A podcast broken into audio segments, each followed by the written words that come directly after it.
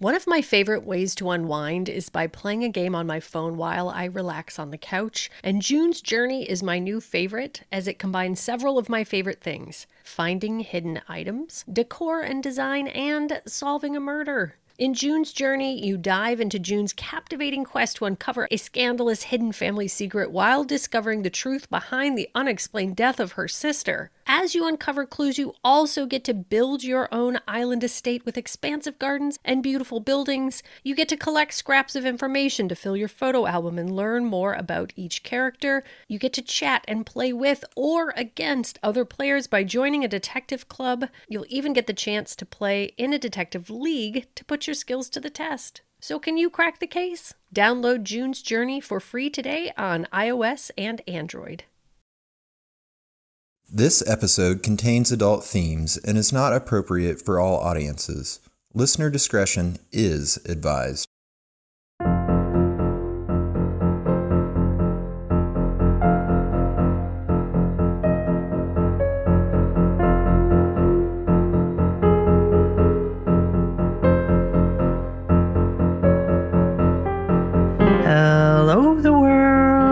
This is They Will Kill, a true crime podcast. I'm Sadie Eck. And I am Courtney Eck. and Happy New Year! Happy New Year, hot hotties! Welcome to your hot new hot year. Hot, hot, hotness. Yeah, it's not. We're not going to call it the New Year. We're going to call it the hot year because that's what you are, hot. We are recording this on New Year's Day, Yes, and we are happy to be here, and we are a little tired to be here in a good way, like Yeah. tired, sleepy. and you're lucky that Mama and Papa can't party like they used to because this would not be happening. No, Even two, three years ago. So no, we'd still be awake and drunk. Instead, we're sipping on our coffees. Happy New Year. This is not about our New Year's Eve. We usually save the banter for the back, so we will do that from here on out. This is the heinous, insane actions of Sungnam Kwan Lisowski. This tiny nightmare is courtesy of our dear Delly Mozingo. Nah, Delly did it it's a- again. yep, it's a slight reprieve from last week's horror show that I took you on, but it's pretty brutal. It's pretty rough. So strap in, everybody. So Sungnam Kwan Lisowski was born in South Korea, and not a lot was known about her early life, but we do know she got a full scholarship to one of the best colleges in Korea, leading her kids to say that she must have been a smart, brave, and confident young woman. While she was still in Korea, she met John Paul Lisowski, an American working overseas on assignment for Lucent Technologies. And I don't know entirely what Lucent Technologies does, but it sounds sexy and important. Yeah, it does. He was described as a wonderful person who was funny and incredibly intelligent. People close to John said that in the early years of their relationship, they both loved each other tremendously. They got married around 1989 and purchased an 11 room home in the affluent Stonebridge subdivision of Aurora, Illinois. And as you and I know so well, nothing good happens in Aurora, Illinois or Aurora, Colorado for some reason. So weird. So weird. The couple had two children. Victoria, the oldest, looked more like her dad with round eyes and lighter colored hair. The younger Christine more resembled her mom with the distinctly Asian eyes and darker hair. On the outside, the girls had an idyllic life. They took extended trips to Bali, Singapore, and Hawaii. They also spent time living in various places overseas and rented out their home in Illinois. The girls posed for family photos in matching tweed outfits, and they were honor roll students, and their home was filled with first place ribbons for their piano recitals. But the outside world had no idea that they were living in a house of horrors. Oh no. The girls were interviewed for Evil Lives Here on ID channel, mm-hmm. where they recounted their childhood experiences. Christine, the younger sister, doesn't remember a lot about her childhood. She actively tries to block out the details and mostly just remembers being really scared. Oh no. Victoria, the older sister, remembers a lot.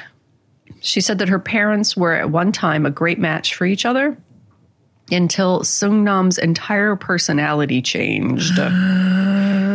Why?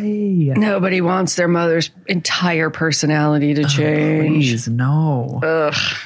Just chills and ugh. Quote, at some point she changed and was an unrecognizable person from the person he met.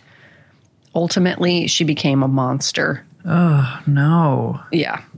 Victoria and Christine said that they loved each other very much and they loved their dad too, but they couldn't say the same about their mother. Victoria said, I hated my mom. I hated being around her. I hated her for most of my life that I can remember. I hated her from a pretty young age. She described her mom as selfish and demanding. As a little girl, Victoria was forced to wake up at 6 a.m. and practice piano for an hour while Sungnam stood behind her and watched. Her mother held a stick in her hand and tapped it along to the beat. When Victoria played a wrong note or slouched, Sungnam hit her with the stick and forced her to start over. Victoria remembers, I just thought that's what happens when you mess up, which honestly, I think we all grew up seeing movies with that in it. So I think we Totally, all assume that's what how you learned piano. But to have that happen to you in real life at 6 a.m., No. no. And while this was unnecessarily harsh, it was especially cruel considering that Victoria didn't want to play piano in the first place. Quote, My mom never asked me if we wanted to play the piano. She forced us to do it because that's what she wanted. This was more than a mom who wants kids to have a hobby. The only reason she beat me and forced me to practice so much, so hard, was because it made her look good.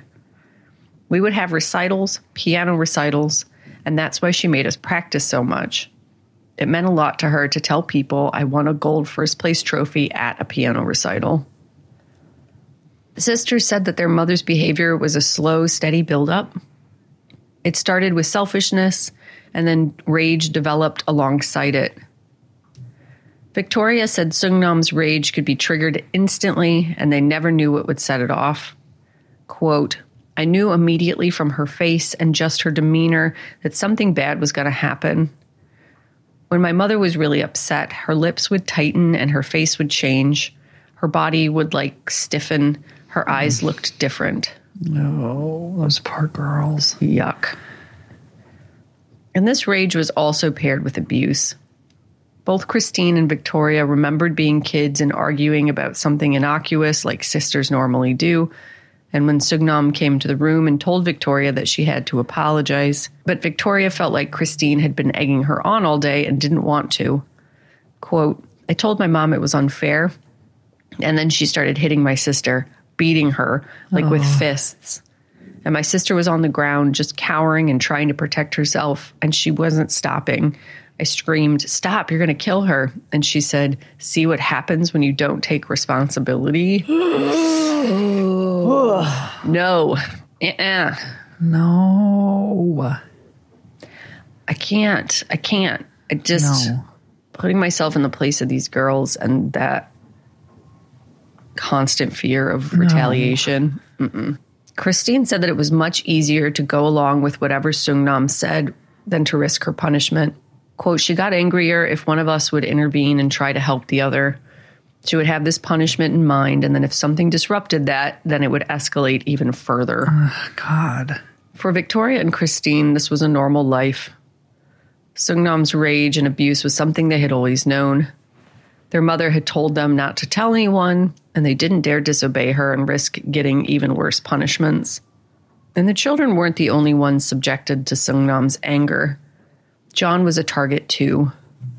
Victoria remembers the police being called to their home for a domestic violence disturbance while she was at a sleepover. When she got home and asked her dad what happened, he told her that he had run into a tree or bumped into a door. No. But Victoria knew that he was lying based on the severity of his injuries. He had a cut on his face, a black eye, and a ripped shirt.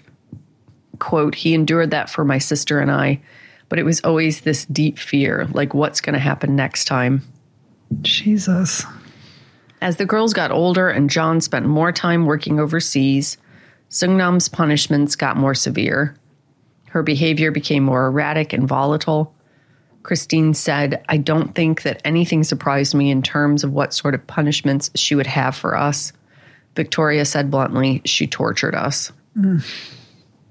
Describing another punishment inflicted when the girls argued, Victoria said, She beat us and then told us to go into the garage and hold our hands up and not touch the door and not talk to each other until she let us out. And she was very specific about that. Sungnam turned off the lights in the garage and left the girls sitting there holding their arms up in the sweltering summer heat. They were terrified of what she would do if they got up and opened the door. Christine said they sat there for what must have been hours until they finally accepted that their mom wasn't coming back to let them out. Oh, God. When they finally opened the door and went inside the home, they found that Sungnam wasn't even there. Oh, my God. Yeah. They described another punishment where Sungnam drove the car at excessive speeds, taking sharp turns left and right because the girls missed the school bus. God. So she wasn't always like this, but she mostly was with the girls? I think when she was when they were little, she was uh, just Okay. seemingly normal. But I think then it just once she was, she was all the time. Is the sense I get. She never was not like this. Yeah, it was like not if a punishment was going to happen, it was sort of when. And so I don't know that she reacted to everything they did, but when she reacted, it just trying to you miss the school bus, you're trying to get to school, and your mom's just making you feel like you're going to die on the way to school. It's so crazy. It's Such a cool way to start the day. It's like, oh Live god. your life. And we've covered several of these cases where kids have to live in these houses and live with that anxiety of knowing you're not safe at all. I can't. No. Quote, she didn't care if we lived or died. It was just like pure terror, and my heart's beating fast just thinking about it. I thought she was going to kill us. As things continued to escalate, Sungnam began to go out drinking with her friends more and spending large amounts of money. On June 10th, 2002, Sungnam was pulled over at 1:22 a.m. She had a blood alcohol level of 0.106, leading to a DUI charge. She pled guilty and received court supervision and was ordered to pay a fine. The family quickly went into debt and they risked losing their home. On one occasion, John confronted Sungnam about her spending and she began chasing him around the house and hitting him while John tried to catch her wrists to stop her blows. He was able to stop her from continuing to hit him, and in retaliation, she called the police and told them that she was being hit by her abusive husband. No. When the police arrived, Victoria told them that her mom was the real aggressor, but the police failed to protect the family from her.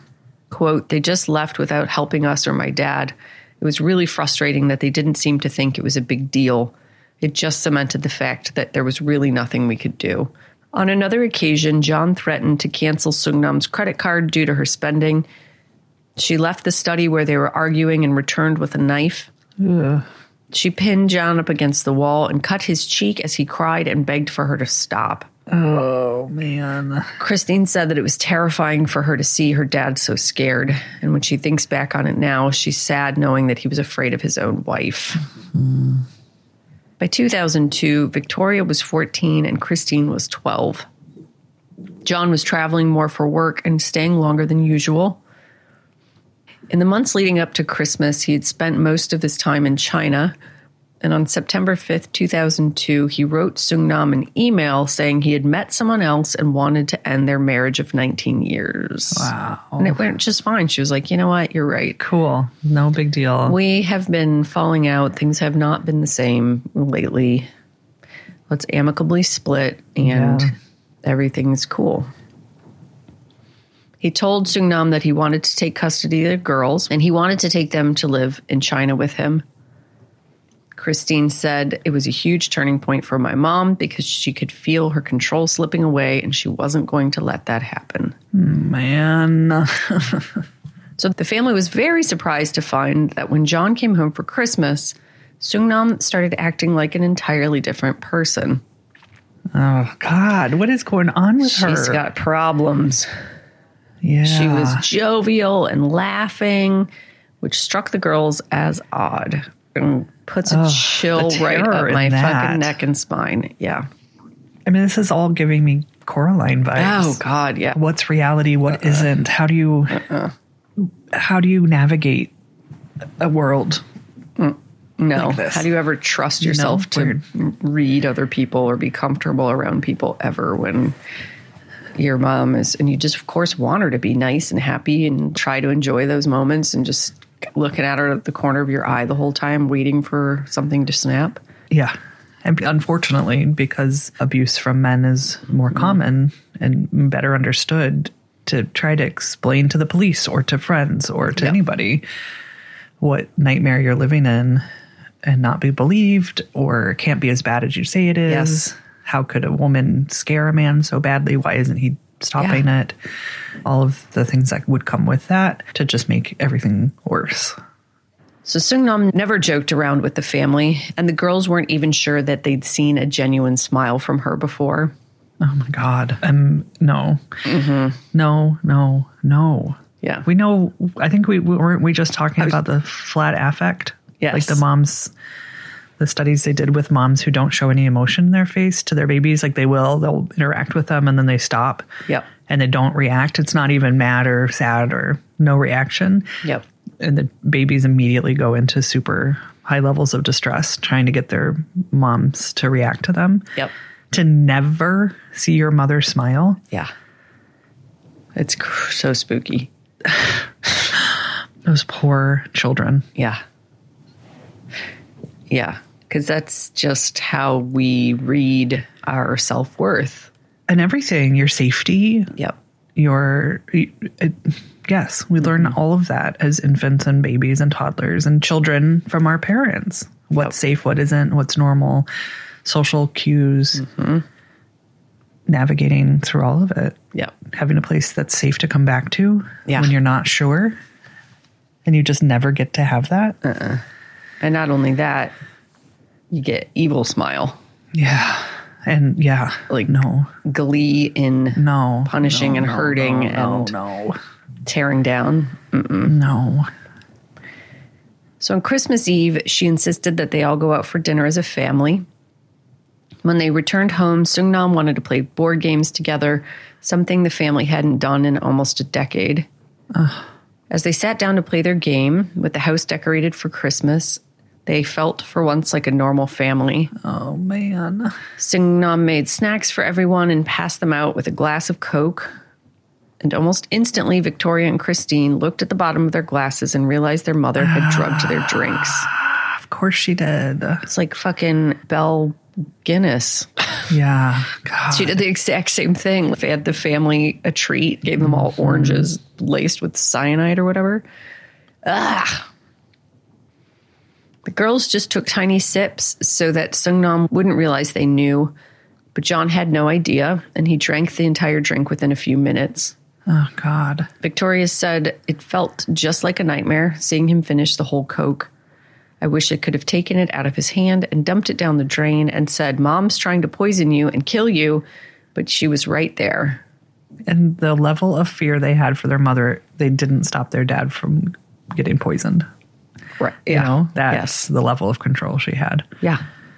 It's like when somebody breaks into your home and you just appease them and appease them and appease them. Hundred percent. Well, I'm hoping sure for that it to pass and for whatever. Ha- okay, mom just wants us all to go to bed, so let's just drink our poison coke and go night night, and th- then we'll just be asleep, and mom will have put us to sleep. Or, yeah, Oh, or just under having the understanding that if they let her know that they know what's happening, that she'll Right. find a new way to hurt them. exactly. If we go to sleep, maybe she won't kill us, but if she knows that she want, we know she wants us to go to sleep, then she'll just kill us right now. Right. Exactly. Uh-uh.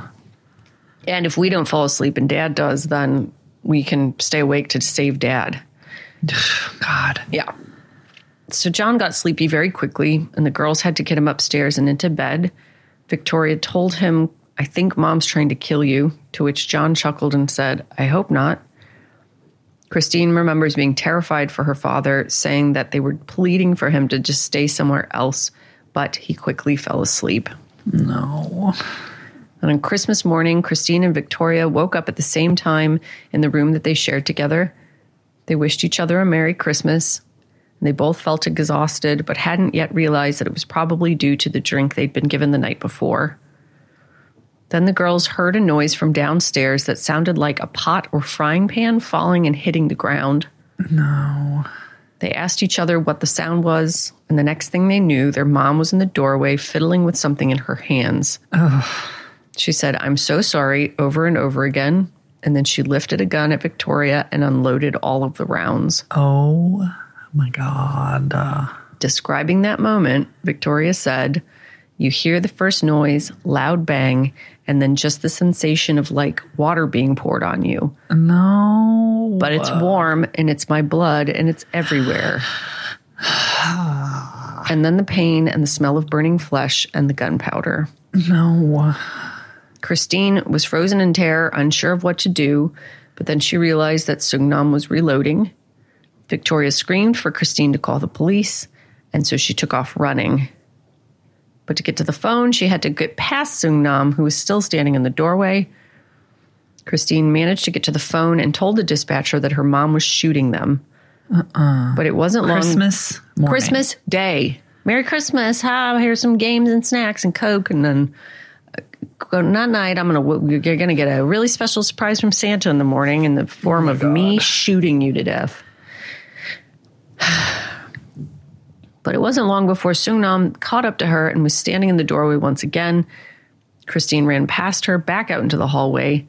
Sungnam began shooting at her, and on the 911 tape, Christine can be heard pleading for help and screaming. Sungnam is heard in the background firing multiple gunshots and screaming that they all must die. Oh, man. Quote, I could see that my arm was flopping around. Oh, stop. She could she completely shot through my elbow. Oh, my God. Christine made it back into their bedroom where Victoria was still lying on the floor, and she managed to lock it behind her. They heard sirens in the distance, then a gunshot from the next room as Sungnam shot herself in the chest. The police arrived so quickly that the shots were still being fired as they broke the front door down. Holy shit. Yeah. Good for them. for Miracle in. upon miracles. Oh God, I have chills in my knees right now and my cheeks. Yeah. so many chills thinking about the fact that these girls fucking were able to act that quickly. And they lived, I'm sure you know, because they've been telling the story from their point of view, but they survived getting ah, shot multiple God. times by their mother on Christmas morning.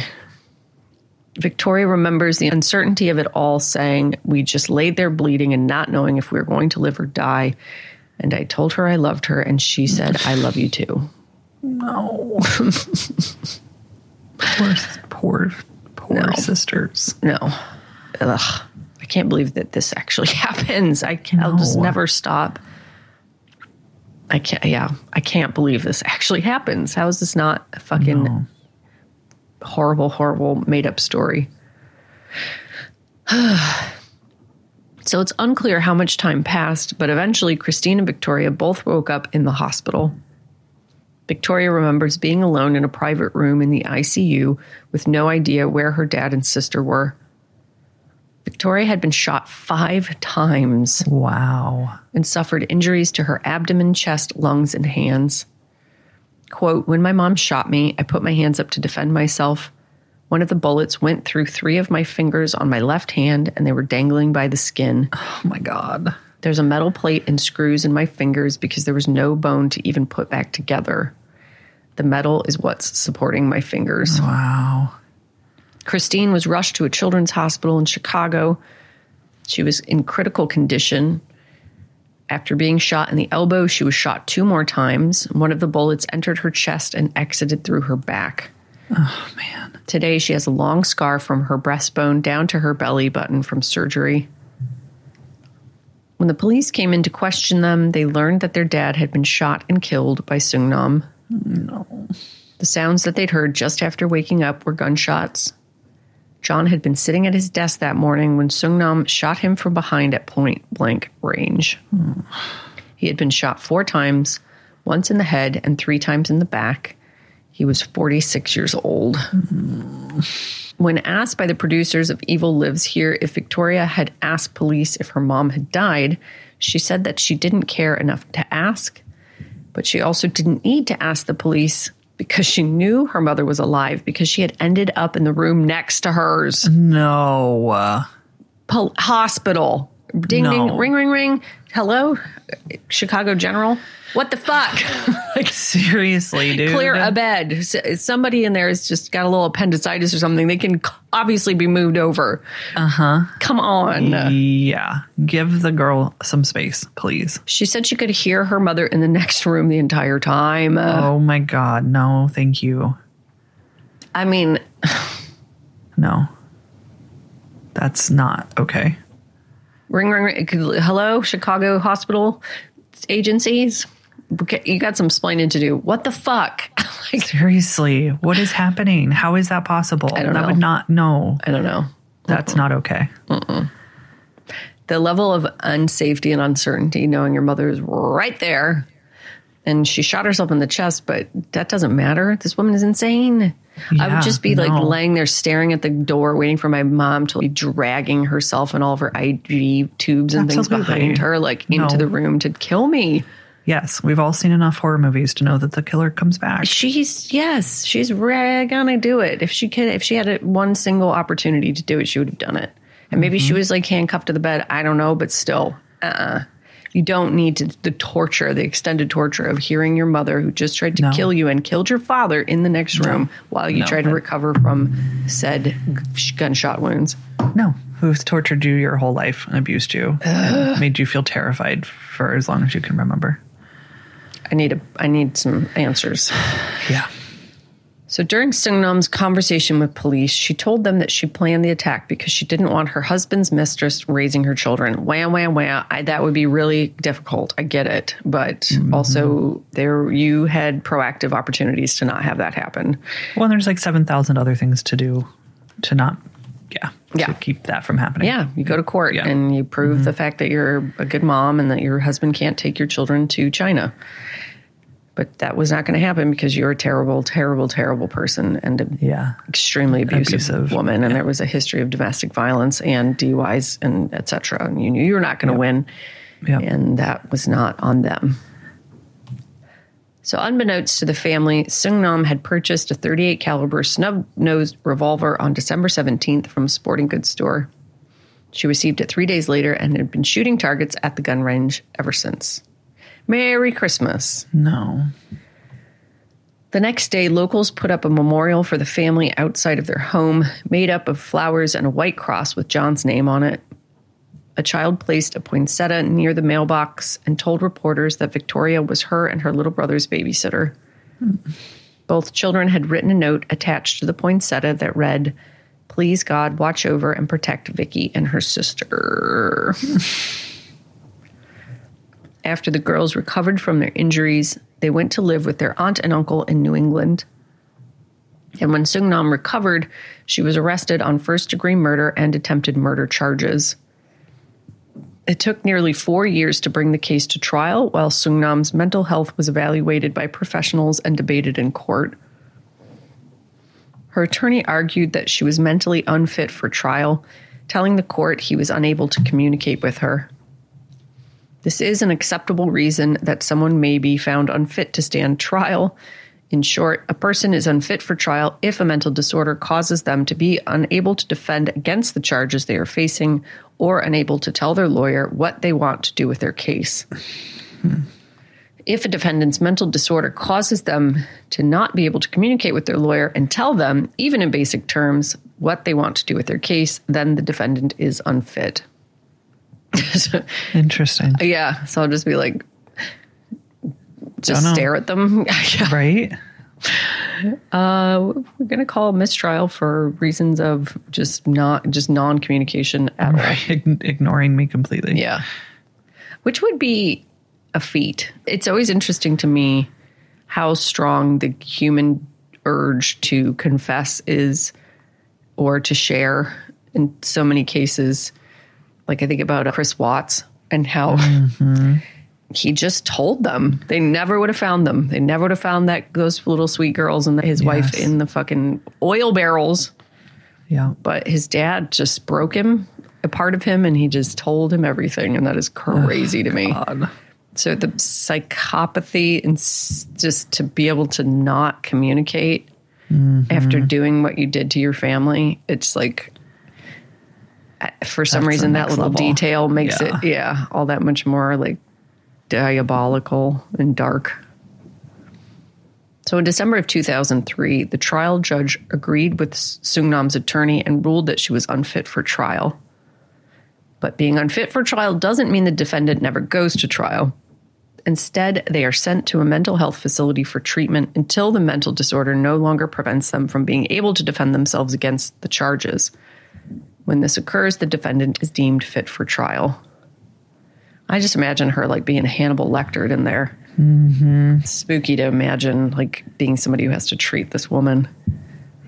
No, no, thank you. And I know that's just what you do, you know, if you work in like a maximum security mental health facility, but oof. Yeah. In Sungnam's case, she received residential treatment at a state run facility.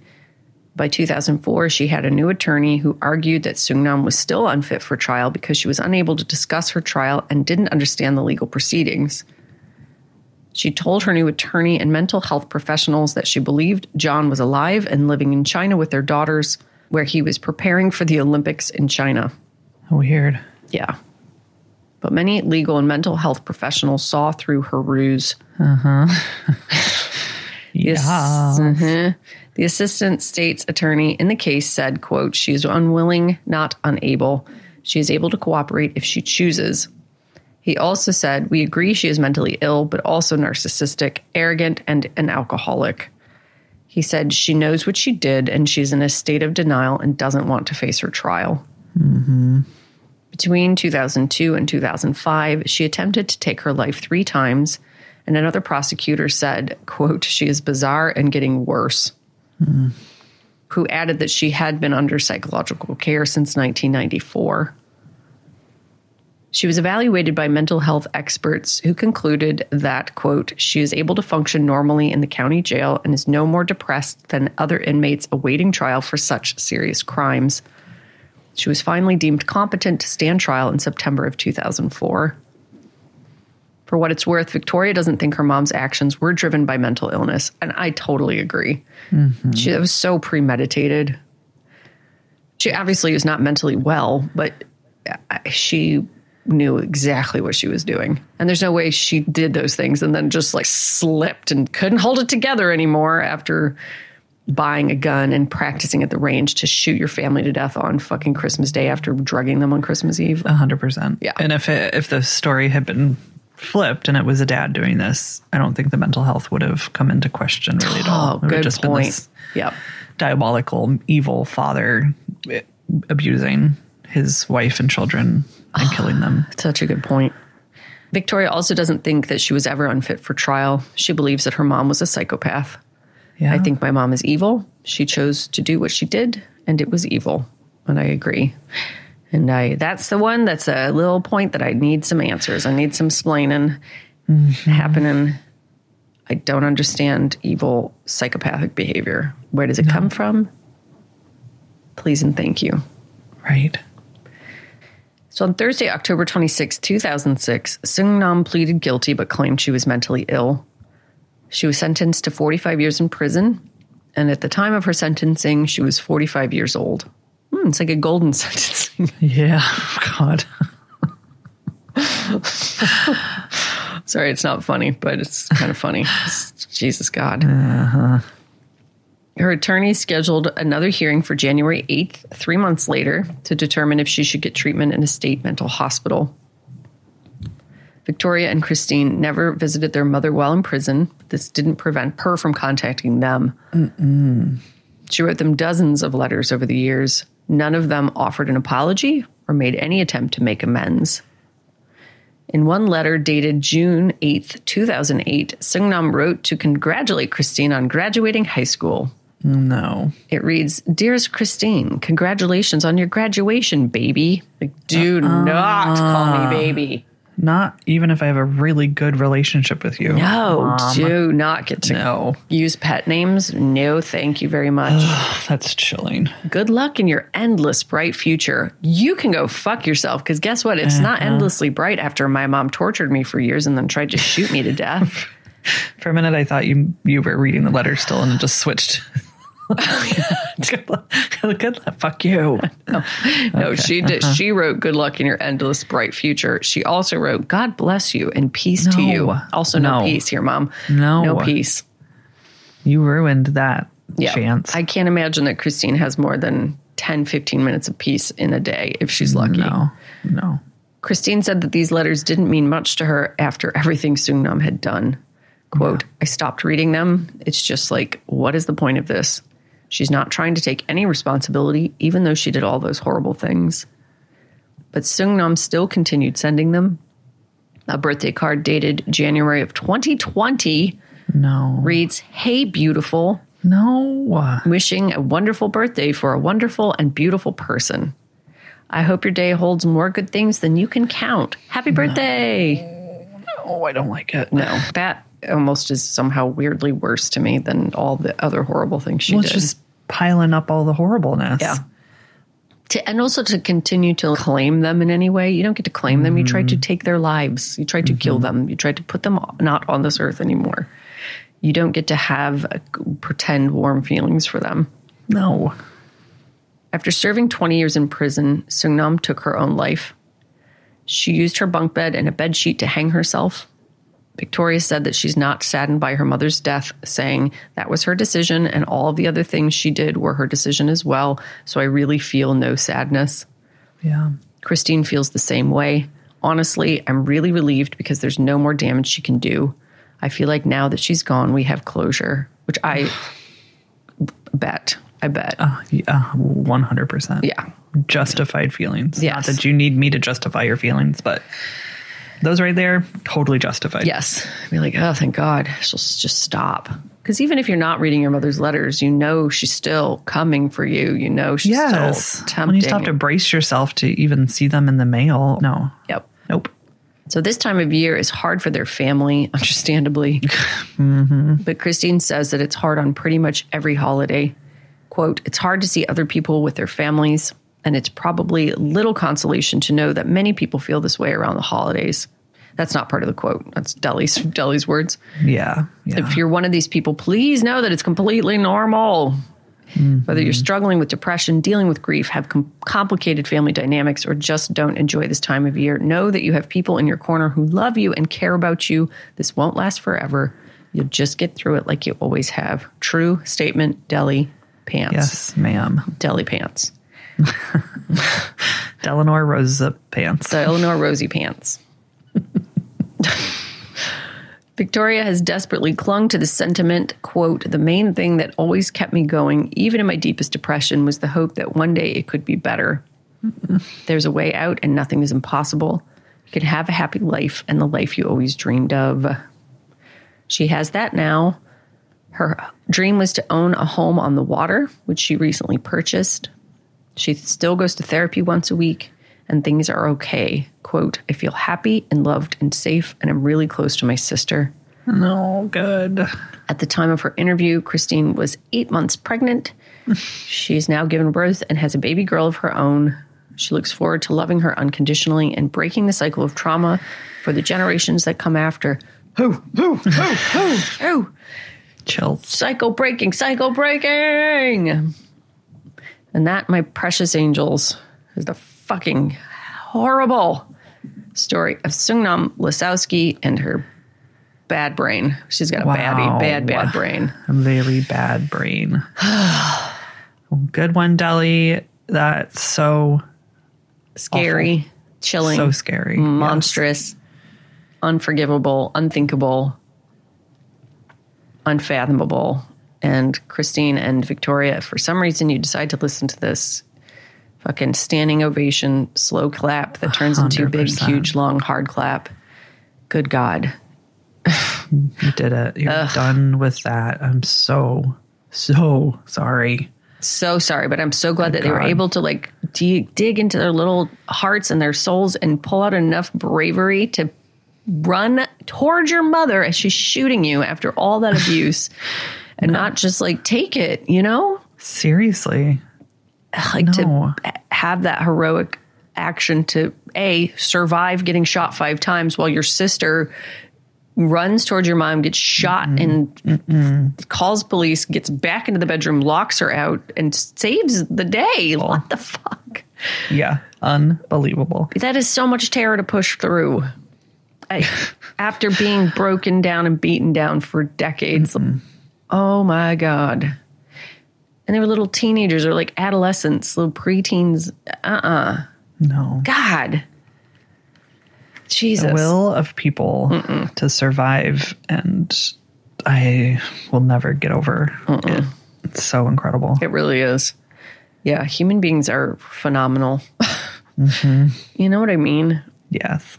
And like when you really look back at your life, even if you haven't felt like you've done much in a year, I personally really like the new year because I'm very sentimental and also look for meaning in everything. or for mm-hmm. better or worse.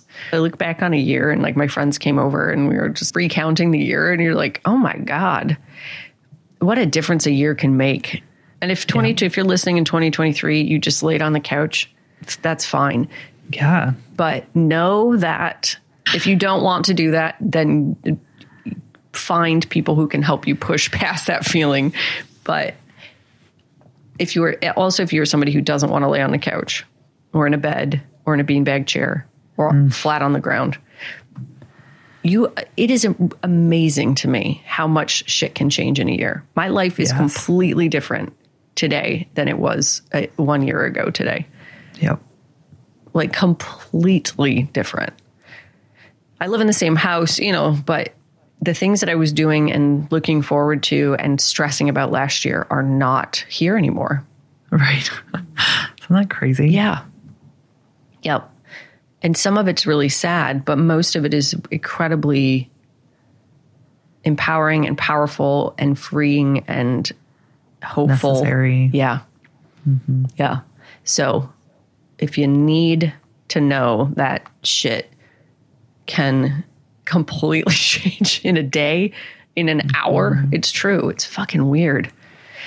Like you can wake up in one reality and and like go to sleep that night in a completely different reality, for better or worse. But I'm talking about the better part of it, A hundred percent. you know. Yep. So, good on you, Christine and Victoria. Good Yeah. fucking work, and please enjoy the beautiful lives that you have now, as best you can. And if there are days that you need to lay flat on the ground, fucking By do it, honey pie. You just have a little. the federal government should issue cards that are just like my mom shot me and my sister on Christmas and killed my dad on Christmas morning. Uh-huh. And I'm so if someone walks down. up to you and you're like laying on a park bun- bench and the police are like, ma'am, you just shrimp. And they're like, oh, carry on. Right. exactly. oh, oh, yes, of course, of course. Yeah. You're just being weird in public, crying, throwing things. Everyone's like, oh God. And the mall security comes up and you just hold up their car. Like, yep. Yep. Everyone, uh, give them space. Give them space.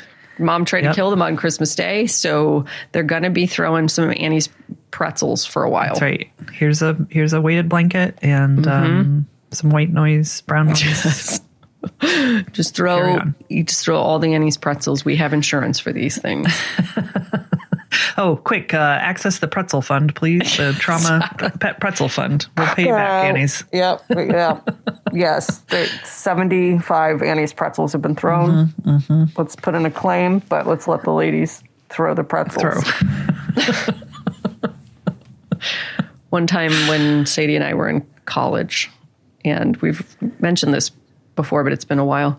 We worked at a group home for teenage boys with disabilities and emotional disturbances. That was the very super relaxing job that we took to put ourselves through college. Yeah. And at the age of 20, I found myself as the manager, the boss manager of the group home. I made $10 an hour. I was 20 years old and I was raising four teenage boys who were uh, between two and four years younger than me. It's so crazy. Mm-hmm. And one of them, who was my angel, ha- I don't know what we don't know what was wrong with him. I've never really ever heard of a case that was so out of control and wild as this sweet boy. But he would get what he called the tingles, which I know Sadie is getting triggered by as it, when I say that word. and then he would snap. He was such a sweet kid, but he was um, probably 6'2, weighed 250, huge child, and very uh, capable of destruction. Yeah. But he would say he was getting the tingles, and then all hell would break loose. And all of the windows in the house were plexiglass because he'd smash them all. He would pull the refrigerator over. He would throw, th- I mean, it was chaos. And one day I decided, like a tiny, tiny superhero, 110 pound superhero, that I should take three of the four boys to the mall with me. and two of the boys wanted to go and look at Nikes in the shoe store. And I was like, no problem. And this individual who gets the tingles and I uh, were, I thought it would be a cool idea to just chill in the middle of the mall and be patient while the two boys went to look at the Nikes in the shoe store. And this boy said, no, thank you very much. And started slamming his fists against a plate glass window that was probably 20 by 40 and somehow remained intact and then beelined it to the and the cookies. What are the cookies? Um, Oh. I don't think they um, exist um, um, anymore, but they were very popular in the nineties. Yeah. Oh God, Not Aunt. Not. not Annie's, but uh, it's a lady's name. Yeah. God, I don't know. Mary Sue's. Yeah, so let's say Mary Sue's Cookies, and it was like a kiosk. It, it was not even a store. It was just like a little pop up kiosk of these fucking cookies, and like two or three teenage, tiny teenage girls were working the cookie stand, and he just busted in there like a bowl in a china shop, started jamming these cookies into his mouth and throwing them down the mall, and just like chaos erupted in Mary Sue's cookie kiosk. And I'm following him in there. He literally dragging me. I'm hanging on to his shirt and he's dragging me into the cookie kiosk. the girls are just like, "Wah!" they get out of the way. And I'm like, I'm so sorry. I'm so sorry. Yeah, he's got disabilities, you know, like ah, trying to explain also without like breaking confidentiality in this moment. Oh my God. And uh, so, yeah, they just cleared the way and we just let him just jam down 50, 70 cookies in his face. Uh, four, I don't even know, but it was slow motion fucking chaos. Chaos. And the, the security guards showed up and were incredibly fucking kind to us. Good. Yeah, and calmed him down and the two boys come out of the shoe store. I mean, it was probably the entire episode was like five to seven minutes long. I don't know, but of course it felt like it was like 45 minutes to an hour. And the other two boys come strolling out of the other shoe store like, Hey, "Yes." like the entire security brigade is there, probably the local police. Like, so yeah. The point is, if you can destroy a Wetzel's Pretzels or an Annie's Pretzels or a fucking Mary Sue's Cookie Kiosk, Cinnabon. Cinnabon, Yeah. just go for it, man. It- The, the chances of people really getting that upset are pretty low. It's true. It feels good to grab all those little softy, softy pretzels and just Yeah. crush them in your fist 'em. and throw Yes. because you're having a bad day. Ooh, I just think and maybe I have plans now today. So yeah, in 2024, let's just be true to ourselves and Mm-hmm. Don't necessarily destroy property, but a little bit of cookie destruction is never going to hurt anybody. and maybe bake yourself some cookies. Make sure it cools off, and then Yeah. squish them and Smush throw 'em, them and smush see 'em. how it feels. yeah. Uh, Whatever. We're, we're just going to do that now. We're going to be Mm-hmm. honest with ourselves. We're going to be forthright and honest. And when we're having a hard time, we're just going to express that in whatever way we need to. So Seriously, get out there and get weird, guys. that's your Life duty. is short. And now Courtney got two huge bean bags for my children for Christmas, and all I want to do now is lay in them. when I was buying them, I was on the phone with Sadie and I was like, should I get the three foot or the four foot?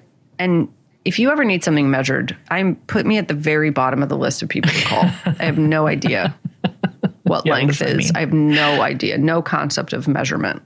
Sadie's like, what's the price difference? And I was like, $10. And I was like, you know what? Fuck it. I'm going to get him the four foot. Cause I just didn't want him to be like too perched small. like on a pebble, right? Was what I had in my Yeah. head. Turns out four feet is big as fuck. It's like a circumference too. It's not one four foot in one direction. That is four foot in every all the way around. direction. It's so big. so the things show up, and of course they're hyper compressed because beanbag chairs. It's misleading. It's like foam bag chairs is what they are. Memory foam. there are no beans to be had. No, they're compressed down to probably like a foot by a foot, and they were incredibly heavy. That was the 95 pounds of beanbag Yeah.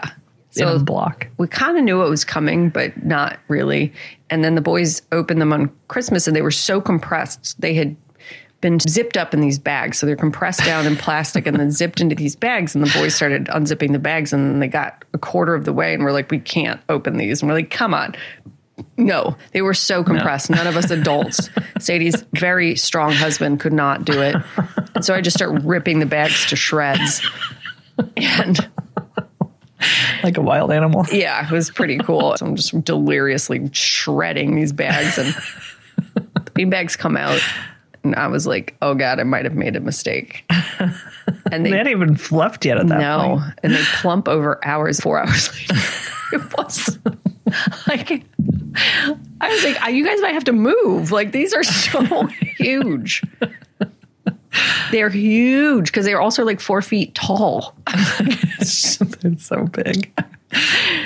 But turns out, in the end, it was the best decision that we've ever collectively made because those things are so fucking comfortable. They're so comfortable. I really, I really love them and find reasons to go lay in them. Yeah. And I love them. They're so comfy. I miss them. have my morning coffee. I read a book. Yeah. The boys use them too, but mostly it's now mine, mom, mom's spot. Well, this is the lesson that you take away from the story: is number one, my poor children are uh, neglected, clearly, Yeah. and number two, when you have little children and you never get to sit down or like eat food or sleep, Yeah. or anything that you enjoy doing or have a quiet moment or say hello to your spouse or whatever that looks like for you Yeah.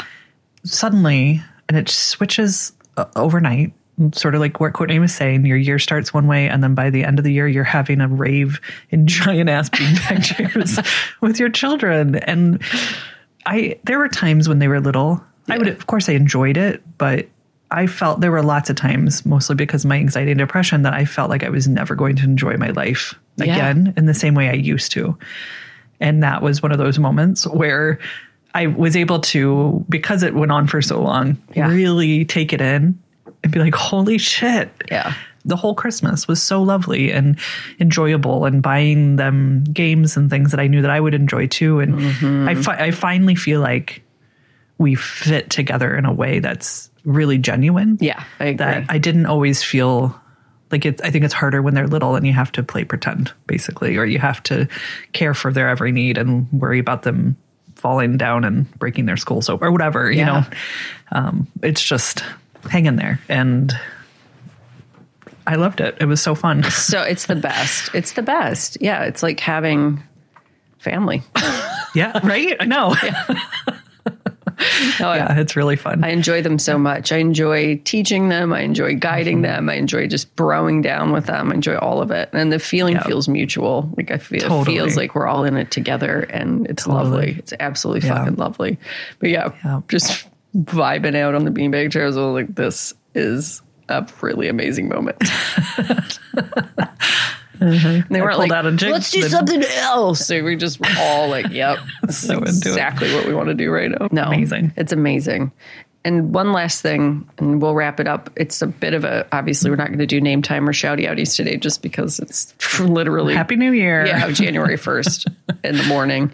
Um, we got a message, and I will respond to this person privately. But we got a message from a 17 year old who's struggling, who's just really feeling unsure and overwhelmed. And uh, first of all, it, it's, I don't know. I just assume that everybody listens to this podcast is my age because that's I'm, that's how the brain human brain works. But I cannot, if you are young, if you are under the age of 40, basically, if you are over the age of 40, but certainly if you are under the age of 40, you have no idea how, like, it's going to make me cry. You have no idea how wonderful your life is going to be. and how mm-hmm. much you have to look forward to. It's like the trick of life is that by the time you realize how much you've enjoyed it and how hard it's been and how miraculous it all is, you are older. And I know that I'm still very young and I have a lot of fucking life to live. Totally. But honey, sweet baby, God, you have no idea how good it's going to get. You can't even begin to fathom the feelings and the adventures and the miracles that are in store for you. You have no idea. It'll come in its own time and you don't have to rush it. And if you're feeling overwhelmed, then let's take steps to get you to a place that you are equipped to experience everything that is coming. Because let me tell you, it is amazing. It's mm-hmm. amazing out here. So we love you and we got you. And get excited, kid, because Jesus. Ugh, I'm so Yeah, jealous. I'm so jealous. I'm so jealous of my not. own self like a year ago, you know? I'm like, oh, honey, had I any idea? I'm 44. I'm 44. And I I had experiences this year that made me feel like I was 17. Mm-hmm. Like they were so fun and life changing. You just keep finding these things. you know? Yeah. Yeah. It is also very hard year. I'm low key depressed still over some things. At the same mm-hmm. time, I'm simultaneously so inspired and free.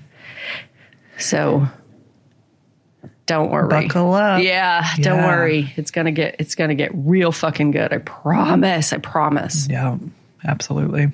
Well, just saying that that part out loud, I think helps so much to admit that you feel afraid Yeah. and you're not sure, and that's really normal. Yep. Really, really, really normal. Yep. And if you would ask my friends who are my age who have recently started to overcome anxiety and depression, I think if you would ask them how much good shown up amidst the hard, I think they'd be mm-hmm. like, yeah, it's totally worth it. Totally. You know, it really is. And you will find it. Yep. It's there. And you have more resources at your disposal now than ever before. We just got to take steps to help each other find the things that we need that will get us past those feelings of depression and scared and overwhelm. So, Totally. And if you're faced with a question of three foot or four foot beanbag, mm. four foot, four foot, do it. don't even think about it. You'll figure it out on the other side and you're better for it. Hesitation, just waiting for the thing for everything to fall into place just the way it's supposed to. Nah. Uh-uh. You'll find a place for your four foot beanbag chair, I promise. yeah. Oh my god, Even if that's the only piece of furniture you have in your whole house, that's fine. Yeah, you won't regret it. Definitely won't regret it. Your guests won't regret it, you know. Oh, we love Uh, you. we love you so much. Happy New Year. Thank you for being here. Very much. If you want to spend more time with us, we are on Instagram, Facebook, TikTok, and YouTube at They Will Kill. We have a website, theywillkill.com, and you can always email us at theywillkillpodcast at gmail.com. You can rate, review, and subscribe to Yes, us please. if you want to. That would be super cool. And thank you, AJ Bergans, for your music. Thank you so much. And remember, Yeah, you got it. You got it, cutie. You got it. Yep. You got it Got in it. you. You got it throw in some you. cookies. You got it Lay on a beanbag. Lay in your beanbag. Throw the cookies. Smash the cookies. Uh, get medicated. Get, Yep. get a therapist. Go yeah, on a Talk about your vacation. feelings. Go go to a foreign country. Woof. Look up woof. W W O O F. You're poor like I was. Yep, AmeriCorps. Yep. AmeriCorps is also another option. Peace Corps, Job Corps.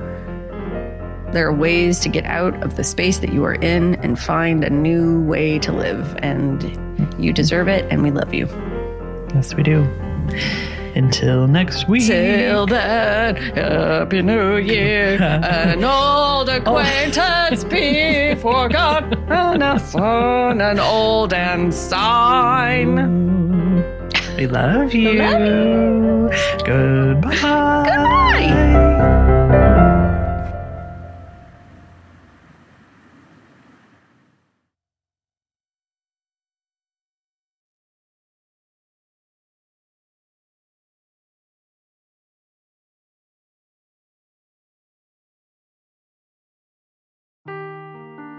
Seeking the truth never gets old. Introducing June's Journey, the free to play mobile game that will immerse you in a thrilling murder mystery.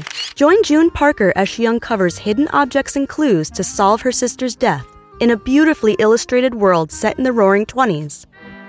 With new chapters added every week, the excitement never ends. Download June's Journey now on your Android or iOS device or play on PC through Facebook Games.